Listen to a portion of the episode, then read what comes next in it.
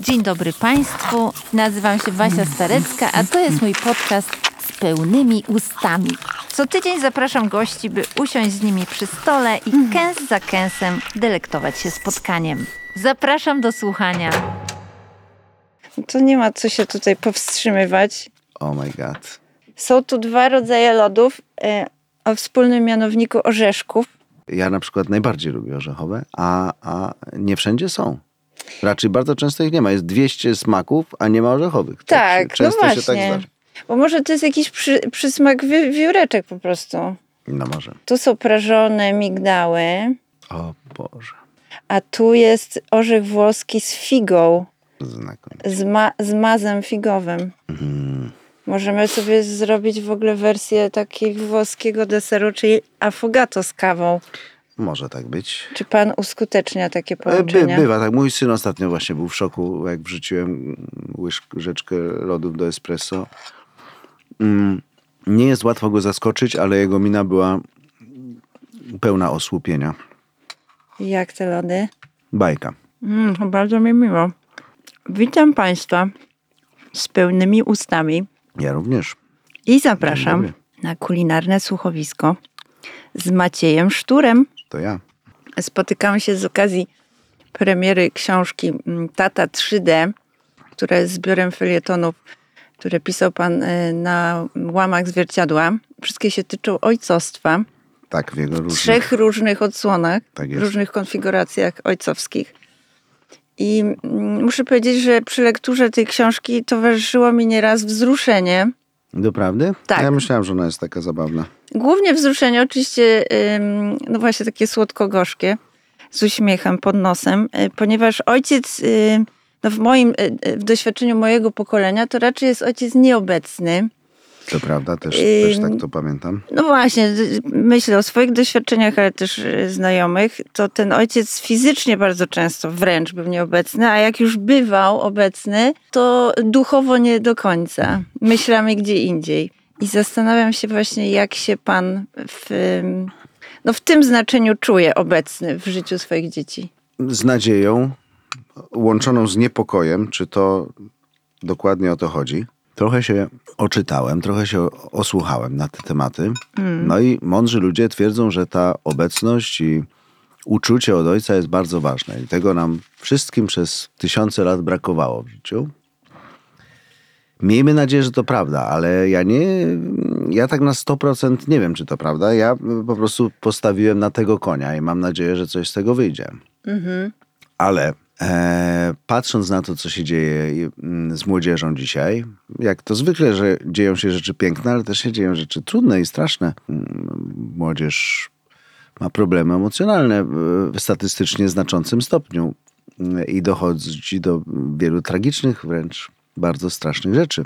W tym, w tym samym czasie mm, oczywiście zaszło wiele różnych rewolucji. Przede wszystkim rewolucja cyfrowa, e, e, życie w znacznej mierze przeniosło się do wirtualu. Jedną z tych zmian właśnie m, potężnych jest to, że ci rodzice zaczęli być tacy bardzo obecni.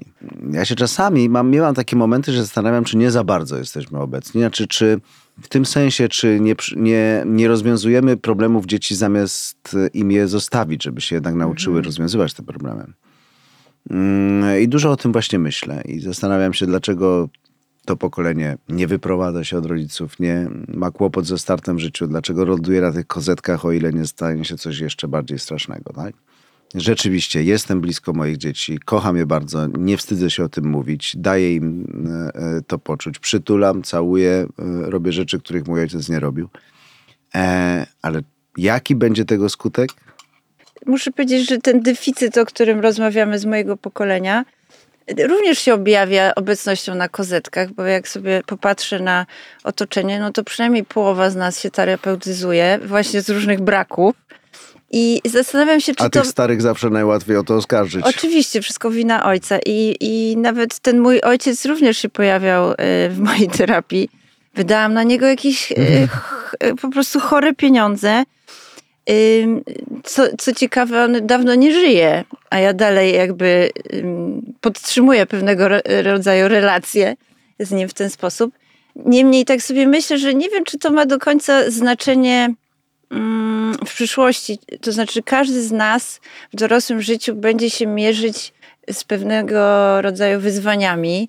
I teraz być może należy tak na to spojrzeć, taka jestem mądra po tych terapiach właśnie, że y, że właściwie, jak sobie myślę, no, ci ojcowie mogli być, mogło ich nie być. Każdy z nas dostał jakieś po prostu zadanie na życie, jakieś rachunki do zapłacenia. I teraz to od nas zależy, czy my będziemy chcieli siebie lepiej poznać. Czasami ta figura ojca służy jako klucz do tego lepszego poznania i bardziej świadomego życia. A to, jaki on był, to już w sumie nie ma takiego większego znaczenia. No rzeczywiście ja na to też patrzę.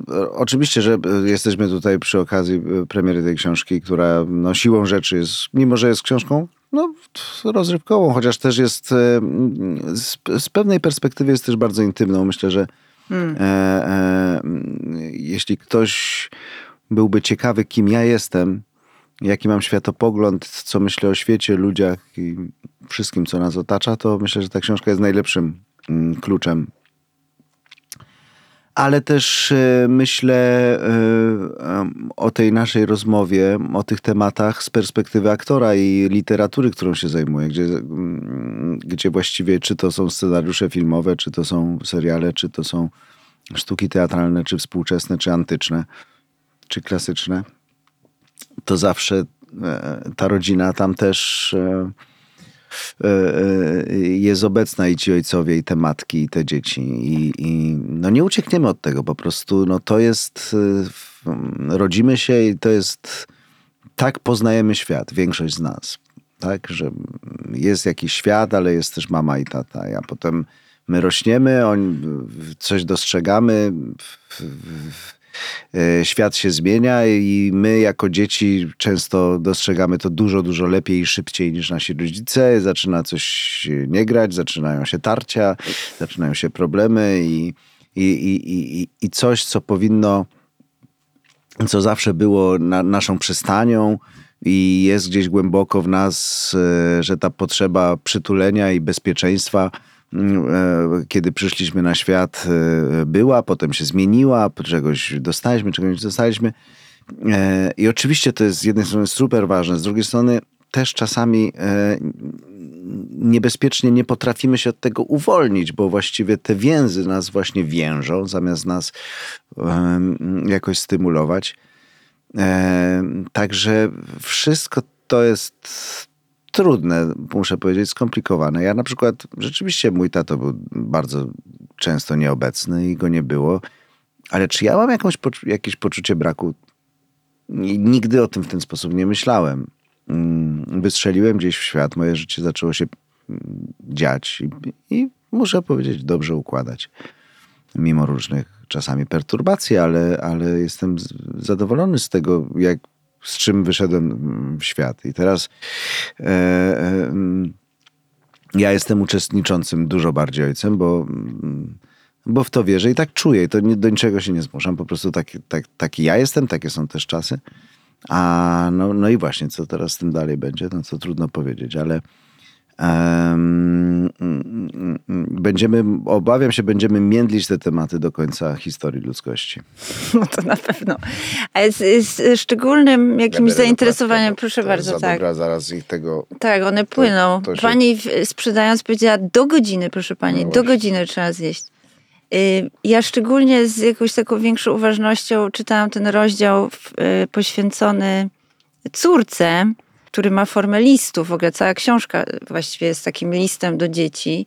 Ojca z przyszłości w przyszłość, ale czasami w teraźniejszości, bo właśnie się zastanawiałam, w jakim czasie to się wszystko wydarza. Y, czasami to jest nawiązanie w pańskim tekście do jakiegoś konkretnego, bieżącego wydarzenia i wydawałoby się, że y, odnosi się pan do tego dziecka tu i teraz, ale jest tam ten taki komponent przyszłościowy, że ja tu z tego 2000 któregoś, czy tam sięgamy czasami do starszych tekstów, mówię do ciebie w przyszłości. I to, jak zwraca się pan do córki, tam jest sporo takich obaw właśnie o przyszłość, I y, muszę powiedzieć, że to, ta relacja ojciec-córka jest no, z, z siłą rzeczy dla mnie ciekawa. I widzę tam taki niepokój, taką troskę pomieszaną z niepokojem o, o jej losy w tym świecie, który jest nieprzewidywalny i właściwie y, te, te następne pięć minut trudno jest zaplanować, a co dopiero jakiś taki dłuższy dystans czasowy. No to prawda. To prawda, to też naturalne, nie? że się boimy, martwimy się o te nasze dzieci. Czasami właśnie ponad miarę. I czasami jakby nie, nie, nie za mało w nas zaufania, że wszystko będzie dobrze. Nie? Zwłaszcza, zwłaszcza jak jest jakiś jakikolwiek problem, co, co zakłóca e, e, taki książkowy przebieg rozwoju, tak? No a co, ja z e, mamą Matyldy po rozwodzie, no więc już rozstanie rodziców w takim trudnym, każdy pewnie jest trudny, ale, e, ale myślę, że e, jakbym e, miał obstawiać, to bym, to bym powiedział, że chyba w, najtrudniej, w, naj, w najgorszym momencie, czyli ona miała 12 lat właściwie, takie mm. już świadome, ale jednak dziecko jeszcze, jeszcze z dużymi potrzebami, a tu nagle się ten świat sypie, no i no i to jest rzeczywiście koszmar w pewnym sensie wychowawczo-rozwojowy, tak? Czy te listy są takimi lodami właśnie? Takim zaproszeniem Trochę tak, no pewnie, że na tak. lody? No pewnie, że tak. Z racji też rozstania, no, Matylda w, w, w dużej mierze została ze swoją mamą. No ja byłem takim tatą dochodzącym i współuczestniczącym, ale już mm, zno, znowuż e, w trochę niekomfortowej sytuacji ta relacja została postawiona i mm, i nie ukrywam, że mieliśmy takie e, różne momenty między nami. Trudne. Właściwie teraz, jak ona już jest dorosła, zaczynamy coś z większym spokojem sobie układać bardzo mm -hmm. drobnymi kroczkami. Nie od nowa, ale, ale po jakimś resecie, bo, bo, bo były i burzliwe momenty między nami bardzo. I jak sobie przypomnę właśnie ojca, który y, mojego, który był nieobecny, a pojawił się właściwie w dorosłym życiu, to dla niego językiem miłości nie były emocje i to mu zarzucałam nieraz, że brakowało takiej bliskiej więzi, ale literatura i kultura. On się przez takie środki ze mną porozumiewał, pod, podrzucał mi właśnie jakieś książki, które uważał za stosowne mhm. do przeczytania, czy wskazywał na jakieś filmy. I wtedy tego nie doceniałam, doceniałam to oczywiście po latach i zastanawiam się, jak jest w waszej relacji. Bardzo dobrze to rozumiem. No, ja może kiedy? Przedwczoraj wziąłem, spędziliśmy razem cały dzień. I tak jakoś się nie mogliśmy rozstać, no i poszliśmy razem do teatru, no bo ja grałem przedstawienie Czechowa, Wujaszka Wania, no to mówię, no to chodźmy sobie. Mimo, że już tam kiedyś widziała parę ładnych lat temu to, to ten spektakl. Myślę, że to kawałek fajnego teatru i fajnej literatury, no nie udało nam się złapać e, tego samego flow e, w stosunku do tego spektaklu. Dla Matyldy było to, jak się wyraziła, m, trochę e, e romantyczna telenowela, no więc mam pewien opór z na, nadaniem takich epitetów Czechowowi. No ale co, no może też to zakiełkuje, za jakiś czas też to wspomni trochę inaczej.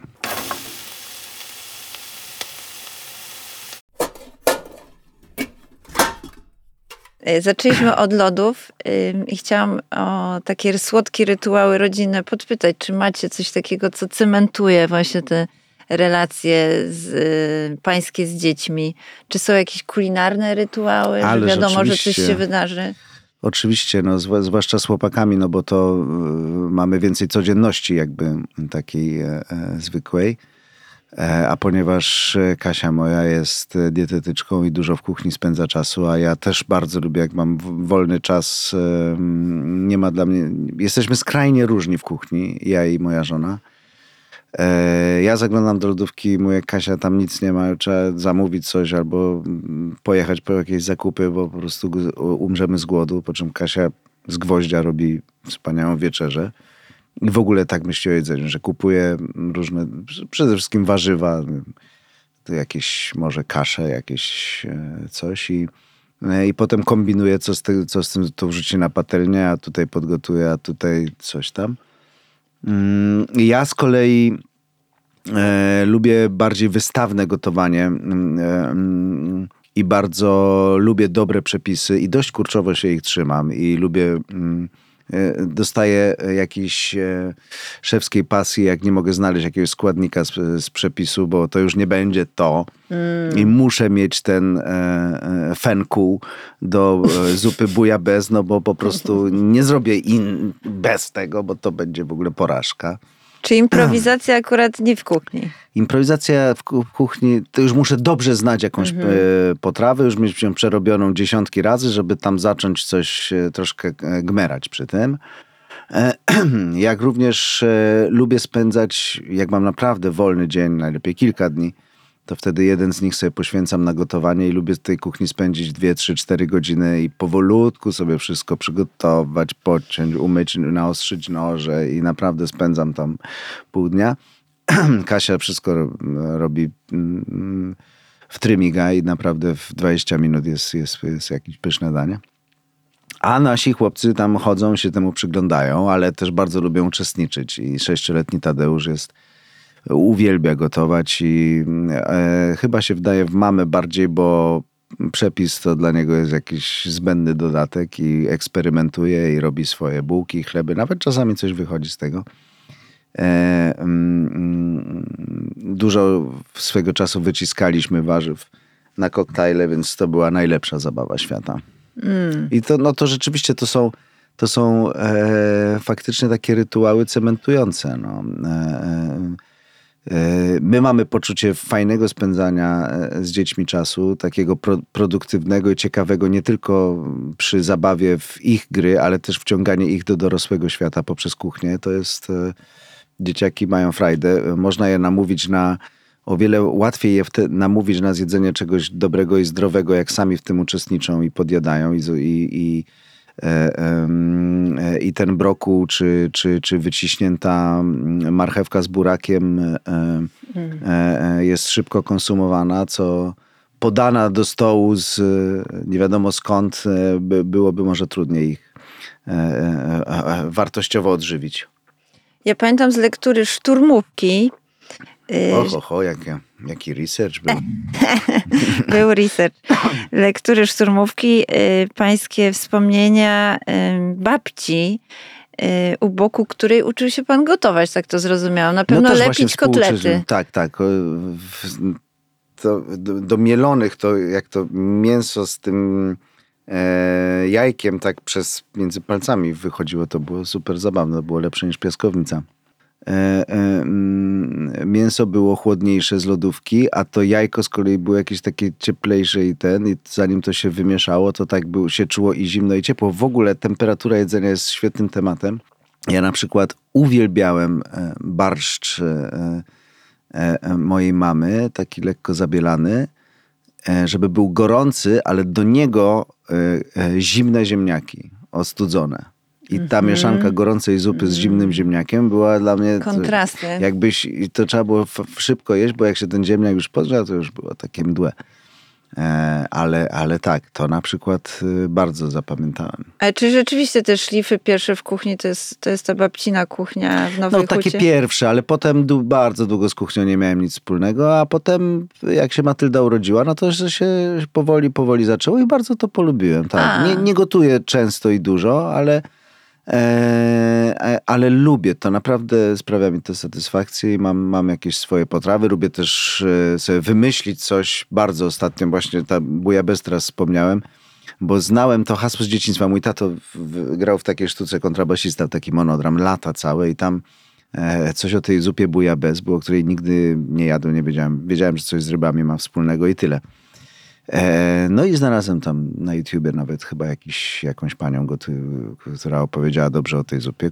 Właśnie pojechałem tutaj dwa kroki stąd na halę mirowską, która, e, e, która jest niezawodna w niektórych sprawach właśnie znalezienia produktów, których nigdzie nie można znaleźć. No i tam, że fenkuł został zakupiony, tudzież różne inne rzeczy. No i rybska jakieś, jak No i rozumiem. rybska e, z łbami włącznie, żeby bulionik zrobić Tak. i, i, i, i krewetki i ośm, ośmiorczek nie akurat, ale e, kalmary, no tam jakieś muszle i tak dalej. No i ta i zupa wyszła wstrząsająco dobrze. No właśnie, bo to bardzo taka wyrafinowana jest jednak propozycja, a sama jej nazwa brzmi jak jakieś zaklęcie magiczne. Tak, i nie da się tego napisać. Tam są wszystkie litery alfabetu poza tymi, Tak. które ci się wydaje, że powinny być w słowie bujabes. A jakbyśmy się mieli przyjrzeć małemu Maćkowi w tych y, rajtuzach, których nie znosił nosić, to co on lubił podjadać? Bo ja pamiętam, że tam było jakieś Nic. wspomnienie... Moja mama to wspomniała jako jedną z niewielu traum i dolegliwości dzieciństwa Mm. mojego. Niejadztwo. Bo byłem e, raczej posłusznym i fajnym dzieciakiem, ale które nie jadło nic. Ale były napoje różne i był napój Floryda na przykład. Floryda, oczywiście Florida była, tak. Była, były cytronety, czyli coś w woreczku foliowym, co się nakłuwało rurką. tak, i trzaskał, trzaskał ten plastik, ten Mm, tak, woreczek. była Mhm. woda z saturatora z sokiem. Mogło, można nawet było z podwójnym zamówić. No i była niestety, muszę to powiedzieć, Coca-Cola, która się okazała na lata wielką moją słabością i tak jak z, ze słodyczami, poza lodami, jestem e, trochę na bakier. Nie, akurat nie jestem łasuchem i nie mm, ciast, ciast, tortów i takich rzeczy mogłoby Hmm. dla mnie nie być. Cukierków.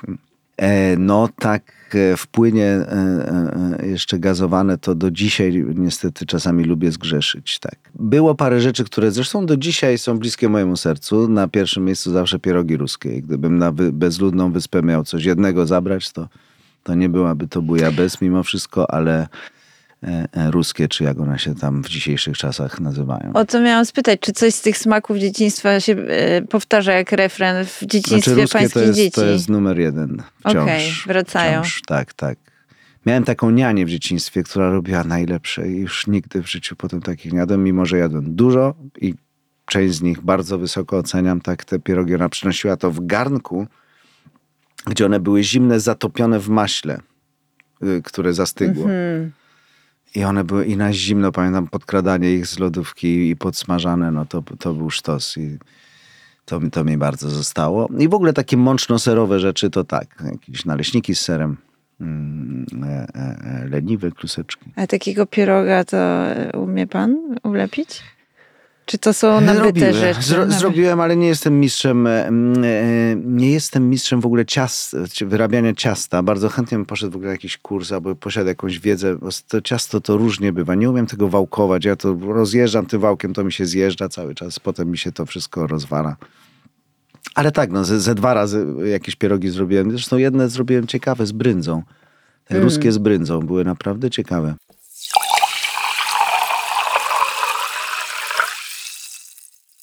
Pamiętam, miałem taką wielką książkę Polska kuchnia Macieja Kuronia i tam e, bigos, e, dopóki e, jadłem więcej mięsa, to ten bigos raz do roku przygotowywałem. Tam było na przykład takie piękne literacko zdanie, na przykład zapamiętałem do dziś, że kapustę, już tam na koniec, już wszystko niby gotowe i napisane tak, kapustę z, grze, z grzybami na, i mięsem na, na zmianę podgrzewamy e, i mrozimy, e, aby po paru dniach zyskała miano bigosu. Była godna. Tak. tak. To robiłem, ale e, moja małżonka obecna mnie przekleła parę razy za ten bigos, jak zobaczyła ile mięsa tam wkrajam i już Ale to jest tak, że zakazane jest mięso w domu? Nie, nie, to jest tak zwany, jesteśmy tak zwany flexitar, fleksitarianizm. Jak się zdarzy, to mięso zjemy, ale właściwie nie kupujemy i Mhm. e, e, z własnej woli i pomysłu tego mięsa jest bardzo mało.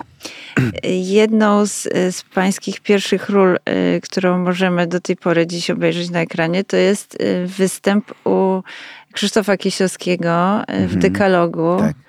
Jest pan dzieckiem wciąż, y, występuje u boku swojego ojca i pisze pan o Kieślowskim jako o wujku z Warszawy. Czy to był taki wujek, który przyjeżdżał z jakimś prezentem, czy przywoził jakieś łakocie?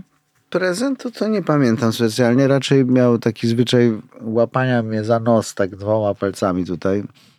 E, I to była jego najgorsza cecha, bo poza tym był e, niezwykle ciepłym, fajnym człowiekiem. Oni z moim tatą w latach 70. i 80. zrobili mnóstwo wspólnie filmów i to do tego stopnia, że tato pisał z Krzysztofem może nie tyle scenariusze, co dialogi na pewno. Więc uczestniczył już na bardzo wczesnych poziomach takich koncepcyjnych, które się również w domach e, robiło i rzeczywiście spędzaliśmy czasem i wakacje, jakieś takie e, e, wspólne wyjazdy i właściwie nawet jak już Krzysztof pojechał do, do Francji robić filmy, no to wracał i przywoził garść opowieści, mm, świetnych dyskusji, które już jako nastolatek z wypiekami na, na, na twarzy śledziłem, może nie z ukrycia, ale z boku. No i tak się zdarzyło, że mm, mimo, że ja o tym marzyłem od, właściwie od zawsze, żeby zostać aktorem, to on pierwszy wyszedł z taką inicjatywą i jakby nie, nie da się tego inaczej określić, jak to, że on pierwszy zobaczył we mnie aktora, bo e, do tej, do tej małej ruleczki w dekalogu dziesiątym mnie zaprosił, a potem były Mm, bardzo blisko było, żebym zagrał w niebieskim, no to się tam już nie udało z, z różnych produkcyjnych względów. Także ta moja filmografia się rzeczywiście niesamowicie zaczyna. Był człowiekiem niesamowicie ciepłym, e, pogodnym i wesołym, ale też mądrym, niesamowicie oczytanym. E, to była czysta przyjemność go słuchać. On miał taką syntezę w sobie, tak świetnie mówił, tak e, wyciągał takie oczywiste wnioski, ale na które dopóki się go nie usłyszało, to mało kto wpadł. E, miał prostotę połączoną z erudycją. E, to wszystko jakoś okraszone poczuciem humoru. Pamiętam, jak wróciłem w maturalnej klasie, nas katecheta zabrał na nocne czuwanie do Częstochowy. I wróciłem po tej nocy w, e, na Jasnej Górze, wróciłem do Krakowa. Ledwo żywy, i akurat Krzysztof był, z, z ojcem siedział. Jak się dowiedział, skąd ja wracam, to mówi, Maciek, siadaj na dupie i czytaj książki, a przestań jeździć po kościołach, bo dzięki temu nie zdasz matury. Kawki? A ja oczywiście. A czy w związku z tym się pojawiło się jakieś kieszonkowe za tą rolę? No garza, umowa podpisana, wtedy przy, ro, rodzic musiał podpisać za nieletniego, pewnie teraz też tak jest, nie wiem. E, I pamiętam, tak, to był rok 88 bodajże i moja stawka wynosiła 1000 zł. I tam miałem e, z 5 czy 6 dni, także 5 tysięcy, 6 tysięcy. Dla porównania, powiem, to były stare pieniądze jeszcze oczywiście Tak. przed, przed denominacją. Dla porównania, dwa lata później zagrałem w filmie polsko-francuskim Dzieci, Dzieci Wiatru. E, więc e, u Kieślowskiego miałem 1000 złotych dziennie, a w 90 roku miałem 10 tyś- 100 tysięcy złotych dziennie. Taka była inflacja i różnica. Mhm. Ciekawe, czy to się wydarzy niedługo. Jeśli mój podcast wpadł Ci do ucha, to zachęcam, by dać temu wyraz. Na przykład ocenić podcast na 5 gwiazdek w serwisie Spotify lub zostawić komentarz na Apple Podcasts. Możesz także pomóc mi go rozwijać. Dziękuję wszystkim, którzy już zdecydowali się to zrobić, czyli wesprzeć mój podcast na Patronite. Szukasz przepisów, rekomendacji i pomysłów, jak delektować się życiem z pełnymi ustami? Zajrzyj na moje profile społecznościowe. Nakarmiona Starecka to Instagram, Facebook i blog. Wszędzie tam znajdziesz jeszcze więcej przyjemności. Dosyć szybko się pan jednak ewakuował z domu i zaczęło się. Tak. życie studenckie. Wydział Psychologii y, na filozofii UJ-u, ale też kariera kabaretowa. Strasznie rechotałam z tych wszystkich pierwszych skeczy, pamiętam je do dziś. To wszystko jednak brzmi jak dobry bankiet. Czy tak smakowały te pierwsze lata dorosłości, samodzielności? No tyle, ile ich tam było, bo, bo Matylda, o której dzisiaj również rozmawiamy przy okazji mojej książki, urodziła się jak ja miałem 24 lata. No to ile tego szaleństwa było? Ja się wyprowadziłem z domu na drugim roku, miałem 20 lat, no to cztery, cztery już się Tak. robi z tego wszystkiego. Ale tak, no było Kraków, e, niekończące się dyskusje. Em, rzeczywiście taka kultura gadania. Ja bar, bardzo jestem pod tym względem krakowski do dzisiaj, że e, tak jak część moich warszawskich przyjaciół e, lubiła gdzieś pójść popląsać i, i w szaleństwie jakimś w tańcu e, się resetowała, tak ja do tego tańca tak, no jak już musi być, to niech będzie, ale wolałbym, chodź, posiądziemy, po, pogadamy, nie? I to rzeczywiście, to jest dla mnie najlepsza zawsze rozrywka, znaleźć fajnych ludzi do rozmowy i, i, i, i gadać, gadać, gadać. Niekoniecznie się zgadać, zgadzać. Uwielbiałem się wspierać. To było super. Dzisiaj, kurczę, coraz trudniej się jest wspierać. Od razu zmieniło się to bardzo. Zwłaszcza, że większość sporów toczymy w internecie i tam jakby ta zasłona nie tylko anonimowości, ale no może nie, niektórzy występują pod nazwiskiem, ale nawet pod tym nazwiskiem jakoś od razu jesteśmy, e, przestajemy być tolerancyjni, od razu się denerwujemy, od razu śmie- śmiertelnie poważnie wszystko e, bierzemy i toczymy jakieś walki na śmierć i życie, a, a ja pamiętam, że przecież bardzo często się nie zgadzaliśmy, ale z uśmiechem na ustach tak te dysputy prowadziliśmy. Nie pamiętam, żeby ktoś się, nie wiem, obraził, zwyzywał.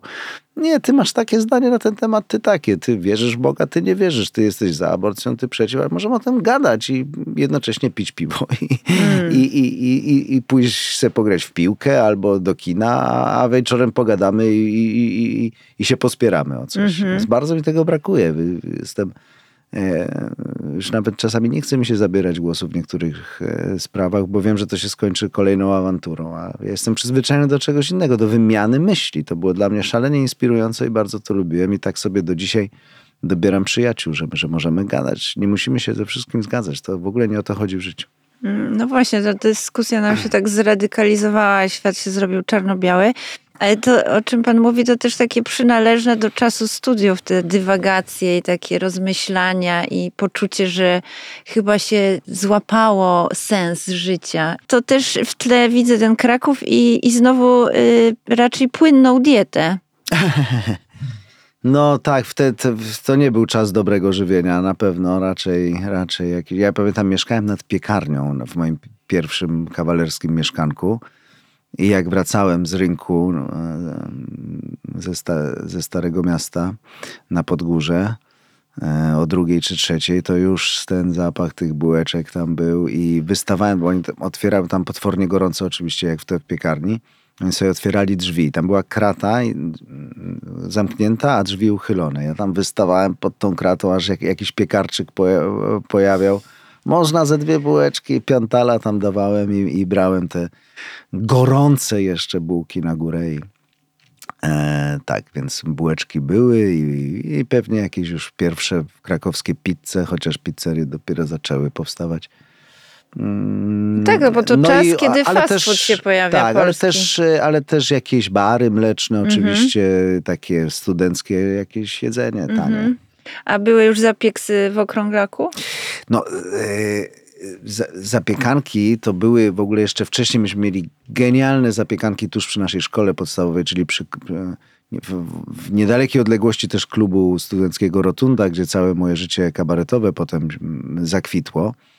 Ale e, ta budka z zapiekankami mm, przy Błoniach już była dosłownie 300 metrów od, od naszej podstawowej. Myśmy codziennie rżnęli w gałę. E, I tacy umorusani i przypaleni słońcem i poobcierani o e, betonową nawierzchnię naszego boiska. E, koniecznie musieliśmy iść na zapiekanki. Tutaj też mam inflacyjną anegdotę. Pamiętam, jak zaczęliśmy jeść zapiekanki w, w, właśnie tam w piątej, szóstej klasie, to one kosztowały 46 zł, a jak kończyliśmy szkołę dwa lata później, e, 10 tysięcy zapiekanka kosztowała. Były takie ohydne frytki mm, przy plantach, e, przy Teatrze Bagatela, takie w takich szarych, e, uciętych e, e, papierowych torebkach dawane, przesiąknięte tłuszczem, gdzie się je soliło. mm, Sol, e, sól była w e, słoiku z przedziurawionym gwoździem, e, wiekiem, żeby się soliło. E, to były ohydne były te frytki, ale jedyne, no tak na mieście, na knajpę żadną nas nie było stać, no ale frytki, tam był taki okrąglaczek, można było chwycić. Ale one były straszne. A Te studia się skończyły.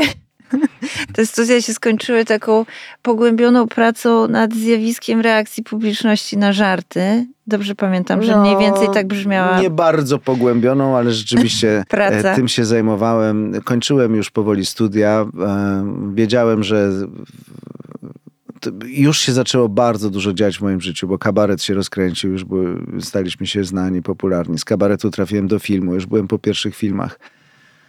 E, już kręciłem Fuksa, za chwilę miałem kręcić Chłopaki nie płaczą, e, no więc trzeba było te studia jakoś skończyć. Zależało mi na tym, żeby je jednak sk- skończyć z, z pracą magisterską i tak dalej. Kabaret dużo grał. Ja zorientowałem się w toku studiów, że najbardziej mnie ciekawi e, psychologia społeczna, czyli zachowanie się grup i, i tego, czym stajemy się jako zbiorowość. Mm, I z, ponieważ graliśmy dużo przedstawień kabaretowych, no to miałem swoje obserwacje właśnie widowni jako grupy społecznej. I posta- pomyślałem sobie, że to jest bardzo ciekawy temat i do dzisiaj tak uważam, że to jest super temat na dysertację mm, psychologiczną, jak ta widownia reaguje, jakie tam mechanizmy są. No, aczkolwiek wartość naukowa moich rozważań była raczej dość nikczemna. Cie, ciekawe tematy, tylko z, na, z naukowego punktu widzenia oczywiście nie umiałem ich, e, albo, albo też nie starczyło czasu i, i, i chęci, żeby to porządnie naprawdę rozpracować, przygotować jakieś badania przede wszystkim, no bo każda, każda e, e, praca psychologiczna powinna być oparta na jakimś badaniu, no więc te moje badania były, pożal się Boże, jakieś tam były, ale, ale, ale to raczej nie ma co o tym nawet mówić. Natomiast tematy bardzo ciekawe. Mam nadzieję, że kiedyś ktoś to zrobi porządnie. Zawsze miałam wrażenie, że te żarty, mimo pewnego rodzaju wyrafinowania, y, są szalenie demokratyczne, że właśnie trafiają do każdej publiki. No tak, tylko dlaczego mnie interesowało to, dlaczego wczoraj się śmiali, a dzisiaj się nie śmieją? Mhm. Dlaczego wczoraj był cienkie brawka, a dzisiaj jest Mm. standing ovation i cztery bisy, a wczoraj poklaskali 10 sekund i poszli do domu. A myśmy zagrali w naszym poczuciu tak samo.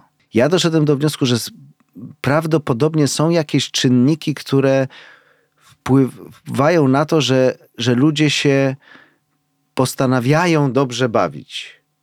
No pewnie jakieś płyny Bo też jak za tym stoją. grali na dniach Bełchatowa i na rynku w, w południe, e, kto tam przeszedł, to na chwilę zatrzymał i zobaczył, to nigdy się nie śmiał z tego tak mocno, jak w klubie studenckim, gdzie było naprane ludzi, tak że sobie wisieli w tej rotundzie z balkonów, było gorąco, zapłacili za bilety i umierali ze śmiechu. A na tych dniach Bełchatowa tak przychodzili, patrzyli dziwnym wzrokiem na nas i szli dalej.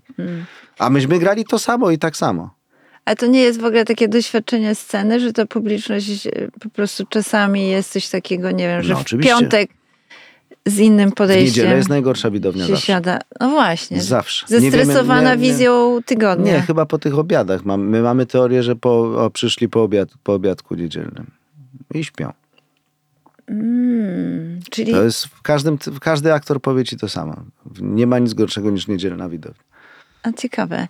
Czyli co, do teatru lepiej z lekkim Sobot. niedosytem? Niedosytem w sobotę i w piątek. Pojechałabym już do Warszawy, zostawiła ten Kraków. Dobra. Czyli jest już, e, jest już córka, jest, są już jakieś pierwsze próby gotowania. Czy jakieś numery popisowe wtedy e, się już przydarzają, No jeżeli chodzi o ja- kuchnię? Ja byłem e, fanem Włoch e, i włoskiej kuchni, więc makarony zagościły na jakiś czas e, w pierwszej kolejności. Te, no oczywiście poza sosem pomidorowym miałem taki konik, e, bardzo fajny przepis gdzieś znalazłem na pastę z tuńczykiem.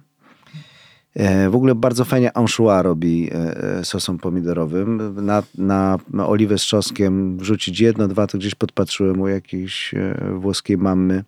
Wrzuca ze dwa anchois, o- ono się właściwie rozpada tak, że nie ma po nim śladu, a dodaje fajnego aromatu potem pomidorom. Białe wino się na to e, daje do odparowania, pomidorki, no i to niech się tam wybulgota, wybulgota i podusi. No i na samym końcu tuńczyk i tymian, dużo, dużo tymianku oczywiście, wspaniałe. Mm. A dzisiaj, jeżeli chodzi o repertuar, No dzisiaj, em, poza e, magiczną zupą, jeśli miałbym powiedzieć, co się najbardziej zmieniło, chociaż mnóstwo rzeczy się bardzo zmieniło w, w, naszym żywieniu na, na przestrzeni dziejów, które znam, e, to chyba e, e, słowo ryba nabrało dla mnie zupełnie innych znaczeń. gdyż przez pierwszą połowę życia ryba była największym złem, jakie sobie można było wyobrazić. I owszem, raz do roku ten karp jakoś tam był ok w panierce na, na Wigilię. Moja mama zawsze fajnie to przygotowała. I to właściwie koniec był e, z moich rybnych e, e, przygód. Ale też dostępność do jak, jakiejkolwiek ryby, która miałaby której smaże, gotowania już nie daj Boże, znaczy w ogóle ja już pamiętam, myśmy mieszkali na drugim piętrze, ja już na parterze wracając ze szkoły wiedziałem, że chyba jest ryba, bo po prostu tego się, tego zapachu nie dało porównać z niczym. No, to nie było świeżych ryb po prostu dobrych. No. Już nawet, nawet te, te, te polskie, te pstrągi i tak dalej, już nie mówiąc, że zagranicznych, to w ogóle jakieś dorady, gdzie człowiek doradę, ja doradę pierwszy raz w wieku 20 parę lat jadłem. Mm. E, I nie cierpiałem. Po prostu ryby nie tykałem. No i jakby mi ktoś powiedział, że ja ryby będę jadał jeszcze surowe, na przykład, panie, ja bym się umarł ze śmiechu chyba. Ale one się pojawiły z jakich powodów wpłynęły do kuchni?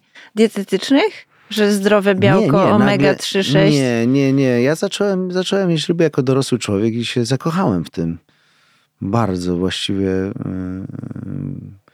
dużo bardziej wolę ryby jeść niż mięso w tej mm -hmm. chwili wsadzić do piekarnika trochę mm. czosku, trochę cytryny i Wyobrażam sobie, że życie u boku dietetyczki też wpływa mocno na żywienie. I jakby no na pewno się zmieniły te nasze zwyczaje żywieniowe. Zupełnie inne pieczywo, dużo więcej warzyw. Nie jesteśmy restrykcyjni też, bo to na pewno nie wygląda tak, jakby sobie można pomyśleć, że a, no to tutaj w tym domu to pewnie w ogóle wszelkie zło jest zakazane. Też mamy swoje grzechy na sumieniu e, kulinarne. A co jest takim e, występkiem? Ja nie wiem, czy mogę tutaj po, podkopywać autorytet Johna, ale ona sama zresztą o tym mówi, bo wszystko zależy na proporcjach i, i, jeżeli mamy słabość do chipsów, a akurat tak się składa, że mm. znana mi dietetyczka ma taką słabość, no to, to czasem sobie podgryzie. No to, to nie jest paczka dziennie, tylko to jest mm -hmm. jakiś tam e, e, guilty pleasure raz na jakiś czas. No.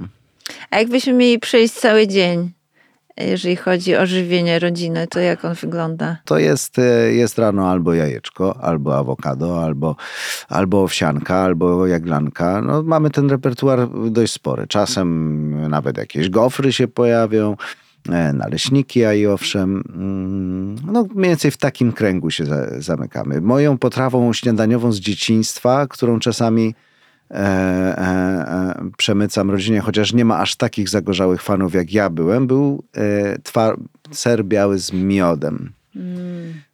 To była moja ukochana śniadaniówka w dzieciństwie, serek z miodkiem. Może być zwykły twaróg, może być homogenizowany, może być też na przykład z wspaniałym syropem klonowym.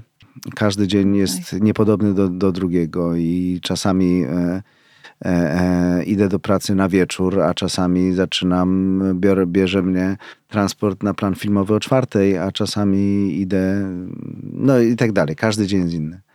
Więc to jest troszkę trudne, w, jeśli chodzi o ten e, zdrowo-rozsądkowy i zdrowo, prozdrowotny e, czar codzienności, gdzie jednak nasz żołądek by lubiał być, mieć tę regularność. Tak. tak? No tak mówią no tutaj znowu. jest trudno, tutaj jest trudno, zwłaszcza, że jeżeli mam stresującego coś wieczorem, a często mój zawód na tym polega, że ten najbardziej stresujący moment dnia jest wieczorem, więc już właściwie od południa ten żołądek inaczej funkcjonuje i nie ma tam, e, nie, nie marzy o jakimś e, właściwie cokolwiek, żeby, żeby, żeby zjeść, ale tak naprawdę nie, nie jest się głodnym. A potem e, następują oklaski o godzinie 22 wszystkie te emocje opadają, mm. przychodzisz do domu o tej 23, trzeba by się położyć, ale nie po, możesz się położyć, ale na pewno nie zaśniesz, masz emocje i nagle o 23.30 e, e, e, wpadasz w jakąś totalną gastrofazę bez wspomagaczy e, e, żadnych innych, tylko po prostu nagle czujesz, że, że, że chcesz... Co wtedy wchodzi? Co, paczka chipsów? Nie, nie, nie. ja jestem, ja, ja jestem e, człowiekiem kanapkowym i, i jestem trochę uzależniony od żółtego sera, więc czasami nic mi naprawdę więcej nie potrzeba, jak kromka chleba z żółtym serem, oczywiście z pomidorem. Mhm. Chciałam podpytać o ten dom, który jawi się jako bardzo otwarty. Gościliście nieraz rodziny z różnych stron świata. Była rodzina czeczeńska, Tak, właśnie syryjska. doświadczamy, doświadczamy pustego domu po trzech latach, bo nasi goście ostatni właśnie, właśnie dwa tygodnie temu pojechali. Widziałam. Wrócili do domu Tak. e, i jesteśmy w szoku. Ale W szoku, brakuje? w szoku pustego domu. Nie, na razie nie. Na razie nie, chociaż e, e, mieliśmy wielką pomoc e, 17-letniego Daniły, który nam wyprowadzał pieski, a, a jak również myśmy mogli sobie gdzieś pojechać, a pieski były zapiekowane, a teraz przypomnieliśmy sobie, aha, e, okej, a kto a kto teraz wyjdzie z psami? O, dobra, to od nowa się musimy tego nauczyć. No właśnie, bo to były y, reprezentacje różnych kultur i co za tym idzie różnych kultur kulinarnych i zastanawiam się, czy poza wspomnieniami z tamtego czasu y, te, ta gościna zostawiła też jakieś takie pamiątki w postaci przepisów. Czy Nie.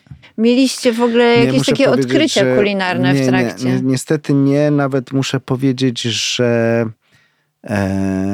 to były jedne z trudniejszych momentów Jeżeli tego wspólnego bytowania, bo jedzenie. czasami zapachy e, smażonego czy gotowanego mięsa, które przez całą noc gdzieś tam bulgotało po całym domu, bo to właśnie jest ten rarytas, który teraz Mhm. oni mają ochotę, to było trudne.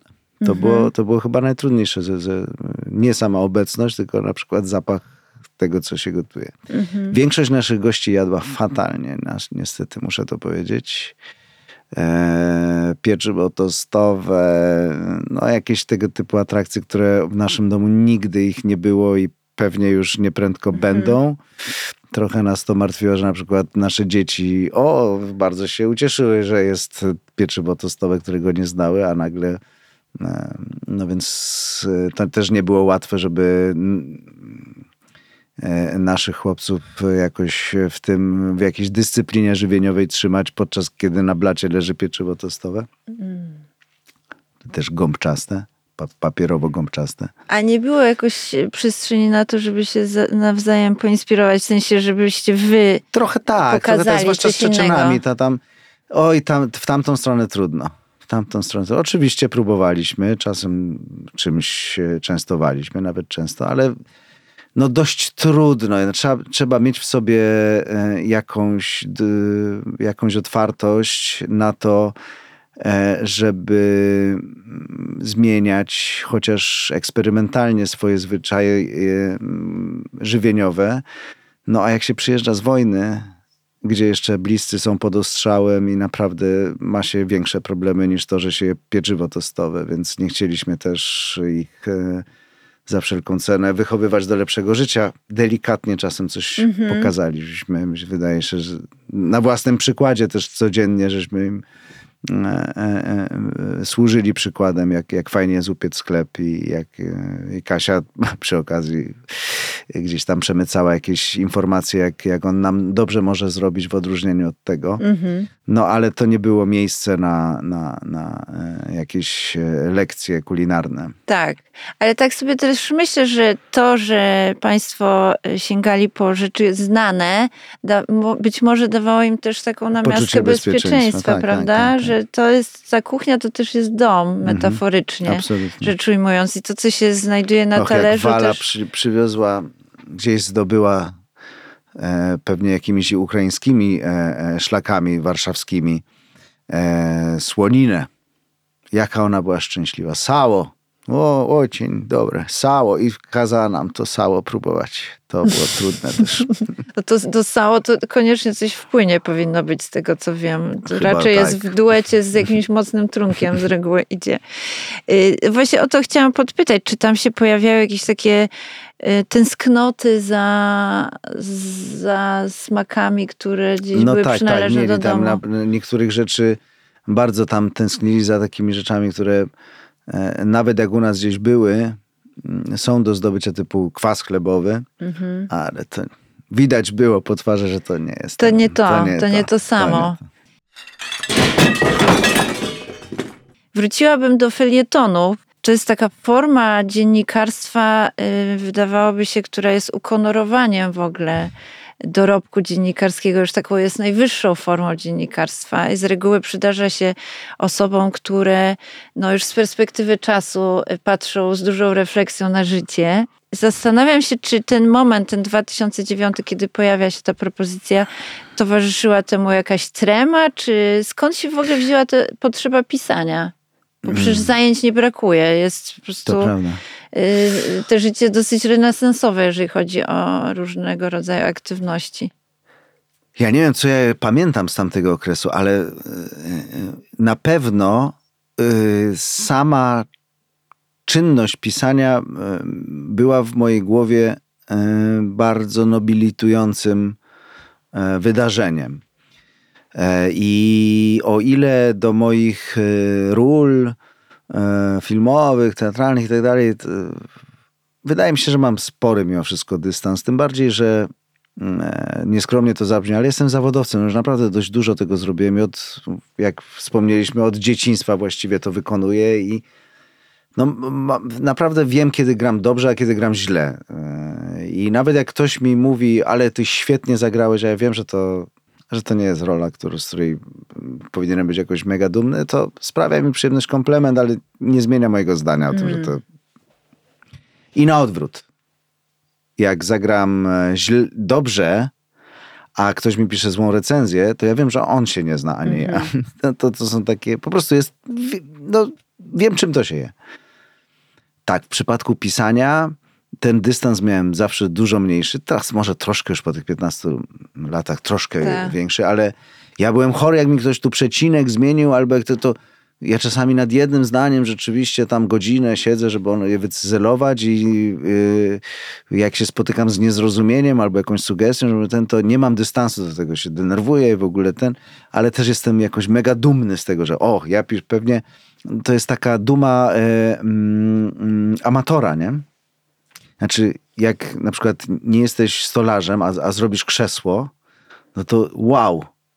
Ja zrobiłem krzesło. no. Nie da się na nim siedzieć, co prawda, ale nie no, krzesło wygląda jak prawdziwe, tak? Amatorzy mają często takie mega poczucie dumy, że coś nagle im wyszło, co, co przypomina to, co oni znają, a nikt tego nie potrafi zrobić poza stolarzem, a oni krzesło robią. To tak samo, to proszę, ja książkę napisałem. Jestem, to wygląda jak książka, to prawdziwe, są litery, są rozdziały, to wspaniałe. To Jasne. mam troszkę takiej amatorskiej dumy z tego wszystkiego. Tak. E, No ale też e, zostałem w takim domu i środowisku wychowany, no że jakby ludzie pióra to, to gdzieś jest ten najwyższy e, e, e, poziom, e, że tak powiem, du- uduchowienia. Tak? Oczywiście znam swoje miejsce w szeregu i, i, i, i tyle, ale, ale zacząłem e, to traktować dość serio, w takim sensie, że e, nie traktuję tego jako chałturę. Naprawdę lubię ten moment raz na miesiąc, mimo że często mnie to stresuje. Często, no wiadomo, przez 15 lat, miesiąc w miesiąc, różne były e, miesiące, gdzie ja byłem albo zapracowany, gdzie po prostu padałem już na twarz, a jeszcze trzeba było na jutro napisać, albo na przedwczoraj najczęściej. Albo, e, albo nie wiem, ktoś mi umarł i ja naprawdę nie miałem e, nastroju do tego, żeby się dzielić czymś z czytelnikami, a jednak trzeba to było zrobić. Różne były momenty, ale generalnie e, e, celebruję ten moment, lubię go. mm, Czasem mnie stresował w pierwszych latach, że na przykład nie mam pomysłu, ale trzeba wysłać coś.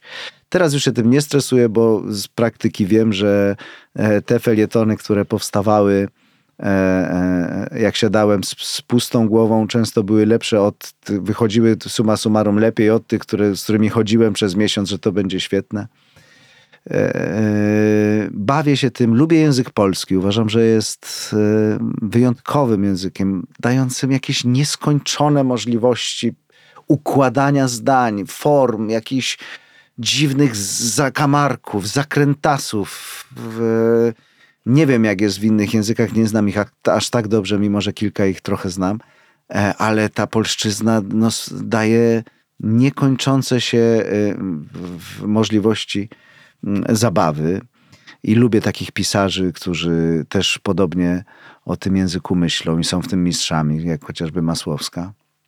E, E, I z takim szacunkiem do języka się, się, się za, za, to, za to zabrałem. No i z poczuciem humoru, no bo skończyłem robić kabaret, a ta skłonność do rozśmieszania mi zostaje. Lubię, że się ludzie śmieją i większość z tych felietonów, nawet jak jest o poważnych sprawach, staram się, żeby mnie to przynajmniej bawiło. Co jest w ogóle bardzo ciekawym odmianą do tego, co robię, bo jak ja rozśmieszam jako aktor widzów, to natychmiast mam te, czy też prawie natychmiast te reakcje, tak? Jako kabareciarz, no to miałem natychmiast po prostu. Jest dowcip, bach, puenta, bach, śmiech, e, e, który w klubie studenckim jest fajną zabawą, a na przykład na hali sportowej, gdzie jest 2000 osób, jest jakimś rykiem rannego łosia po prostu. Śmiech 2000 ludzi jest czymś niesamowitym w hali sportowej zwłaszcza. E, w kinie powiedzmy, no to też się wygłupiamy, nie ma tych, no może tam się za kamerą ktoś zaśmieje na próbie, ale potem musimy czekać pół roku czy rok, żeby usłyszeć salę kinową, ale też w końcu słyszymy to, że okej, okay, śmieją się. E, natomiast tu ja piszę, ja nie mam pojęcia, kto to czyta, gdzie, kiedy, bo tekst napisałem 6 lat temu, a teraz wyjdzie książka, którą ktoś na przykład za dwa lata weźmie do ręki i mm. dwie strony przeczyta, tak? E, I ja tego nigdy prawie, że nie usłyszę, nic się o tym nie dowiem. Więc właściwie ja piszę dla siebie. Znaczy tak, żeby mnie się, żebym ja miał z tego frajdę, żeby mnie to śmieszyło. To jest tak, dlatego mówię, że z tej książki się można w sumie dużo o mnie dowiedzieć, bo ja się nie staram się sklebiać nikomu. Po prostu sobie to tak piszę, jak, jak ja jestem. Na moim poziomie nie staram się do, dostosować do nikogo. Często gdzieś wsadzam coś między wersy, tak? Nie, zwłaszcza w dzisiejszych czasach, jak e, wszystko, co powiesz, e, jest taka formułka e, z amerykańskich filmów policyjnych. Tak? Wszystko, co powiesz, może być użyte przeciwko tak. tobie. To my żyjemy teraz w takich czasach, że nie, że może, zostanie użyte przeciwko tobie. Tak? Jak się jest, zwłaszcza jak się komuś podpadnie, a teraz łatwo podpaść, a ja to już w ogóle jestem podpadnięty od wielu lat, no to właściwie mogę mieć pewność, że wszystko, co powiem, nawet tutaj teraz ja tutaj mówię, jest nam bardzo miła, a potem ktoś wyciągnie, skonstruuje bardzo zabawny, dowcipny, a, a, a, a raczej złośliwy i hejterski kontekst tego i, i znowu będzie używanie. No ale to są już koszty uboczne. Tak, ale można też mieć to w głębokim trzeba, poważaniu. Trzeba, nie ma innego wyjścia. Ja y, czytając y, też te felietony mia, miałam takie mocne poczucie, że y, gdybym trafiła na ten tekst nie wiedząc, że pochodzi z książki tej czy innej, to i tak bym rozpoznała szturzyznę. O, to jest dopiero komplement. Wspaniale. Tak, no jest, to... jest to już własny język. On jest bardzo charakterystyczny w wyrazie. Nawet kilka prac powstało, nawet magisterskich o moich felietonach. Y, podtrzymuję te podziękowania, że jestem bardzo wdzięczny czasopismu Zwierciadło, że zmusza mnie do wyprodukowania jednej myśli w miesiącu, którą e, w bezczelności swej e, uważam, że warto się nią podzielić z ludźmi i zawracać tą myślą ludziom e, w głowie i po, kazać im poświęcać pięć minut e, swojego życia, żeby się z nią zapoznali. Mamy tysiące myśli codziennie, ale nie każda z nich jest warta tego, żeby ludziom zawracać głowę. I jedna myśl miesięcznie od tylu lat to jest e, bar bardzo dużo. Podziwiam felietonistów, co piszą co tydzień. No chyba, mm, oczywiście jak już się stajesz zawodowym takim, też inaczej postrzegasz rzeczywistość. Chyba cały czas ją jakoś tam przerabiasz e, z myślą o swoim zawodzie. E, raz na miesiąc, no to jednak jest co innego. Ale ta kuchnia pisania jeszcze mnie interesuje, ponieważ sama się param pisaniem i wiem, że no, y, ta trema jednak mi przynajmniej zawsze towarzyszy. Już nie jest tak duża jak kiedyś, ale y, no, chociażby wypływa z tego, że pojawia się pewnego rodzaju odpowiedzialność względem czytelników. Odpowiedzialność za słowa, które zostają na wieczność. Papier jest cierpliwy i, i właśnie ta książka, kto wie ile czasu przetrwa. Powiedział pan, że cyzeluje zdania. Ile to trwa w czasie? Troszkę mi się to usprawniło, bo też nabrałem odwagi w, w pisaniu w takim sensie.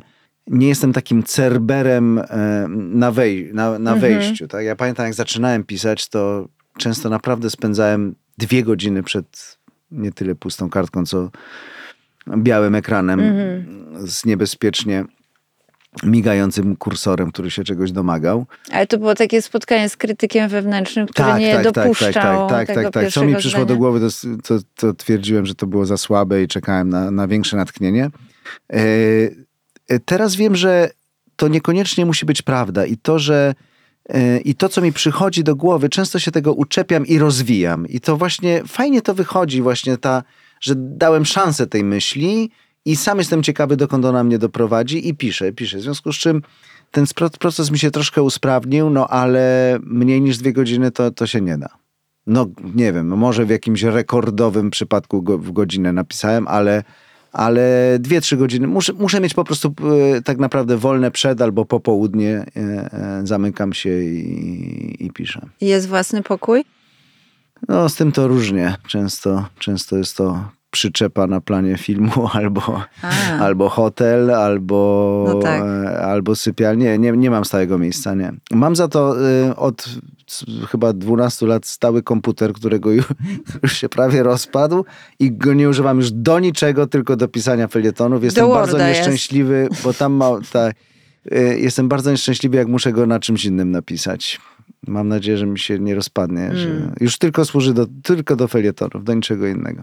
Na początku rozmowy y, mówiłam o tym, że znajduję tam w tych tekstach y, różne obawy, lęki o przyszłość, ale, ale też y, wraca jak refren temat przemijania oczywiście, no bo dzieci są takim weryfikatorem, widać namacalnie ten czas szybko Okrutnym, e, tak. płynący.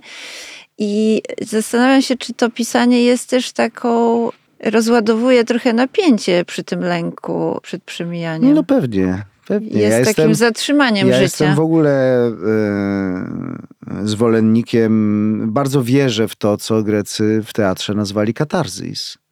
Że to, co przeżyjesz w teatrze, to już potem nie musisz koniecznie tego przeżywać e, w rzeczywistości. No, jak popatrzysz, jak e, syn e, idzie do łóżka z matką i potem wydłubuje sobie oczy i zabija swojego ojca, no to nie musisz potem przejść tej drogi, bo przeżyjesz to w jakiejś tam formie, ale przeżyjesz to w teatrze i potem już ci powinno być lepiej w życiu.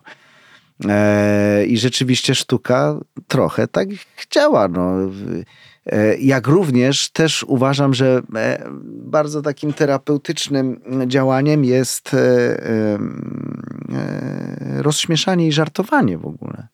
Żarty służą temu, żeby się przestać bać. Może dlatego ja mam niewyparzoną gębę i czasami żartuję. Potem mówię, jak można z tego żartować? Można. Po to są żarty.